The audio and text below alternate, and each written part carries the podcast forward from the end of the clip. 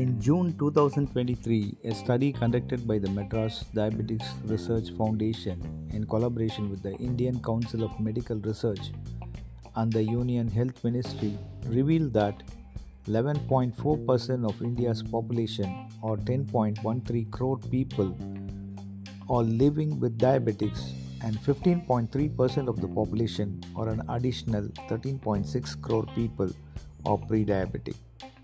It also found that twenty-eight point six percent of the population would be considered to be obese as per the B M I measure.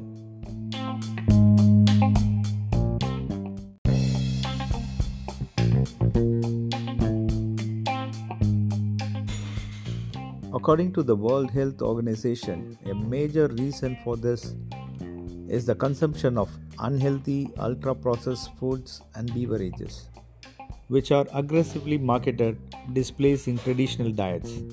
Such food includes carbonated drinks, instant cereals, chips, fruit-flavored drinks, instant noodles, cookies, ice cream, bakery products, energy bars, sweetened yogurts, pizzas, processed meat products, and powdered infant formulas.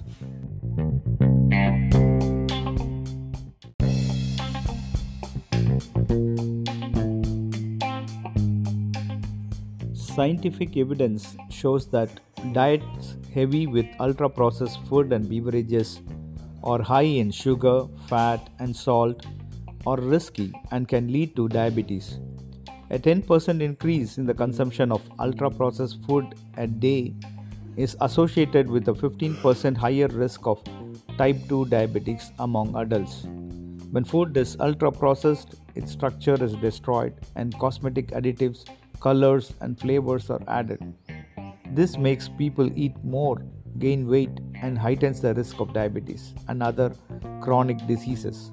Further, obesity and diabetics are key risk factors for heart disease and deaths.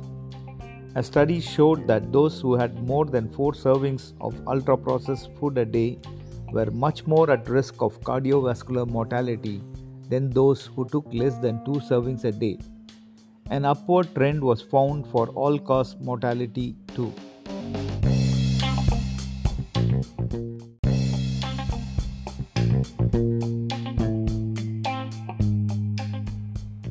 It is reported that the sale of sugar-sweetened beverages has fallen in the last twenty years in many high-income countries. To compensate for the loss of sales, companies are now focusing on low- and middle-income countries. India is a playground for the food industry.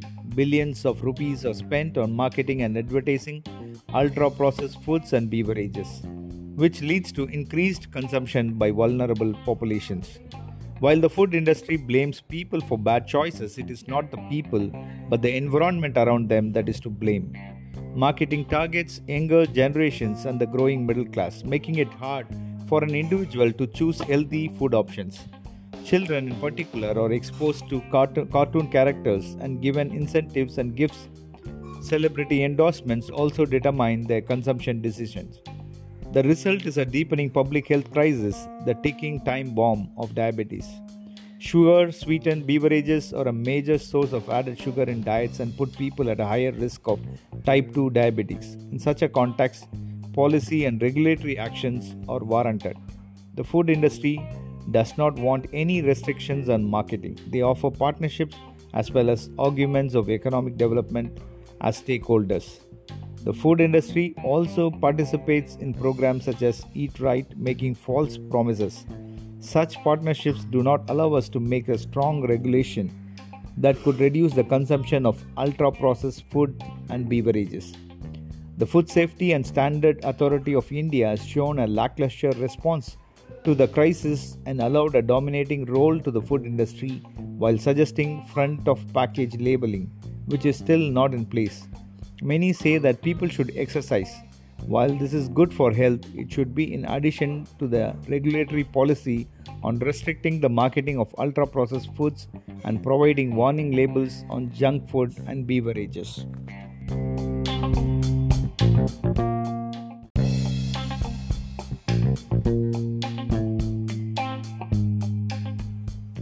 the only way the government can safeguard people from the manipulative strategies of the food industry is through a legal framework or even an ordinance, with the objective of reducing, halting the consumption of ultra-processed food.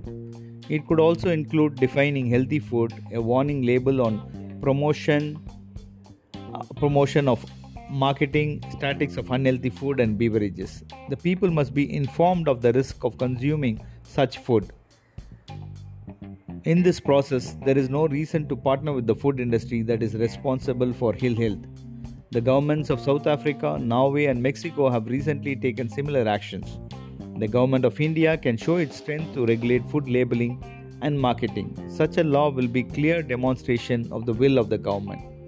The Infant Milk Substitutes, Feeding Bottles and Infant Foods Act flattened the growth of commercial baby food. The proposed new law could do the same to unhealthy foods and beverages. This is an idea whose time has come.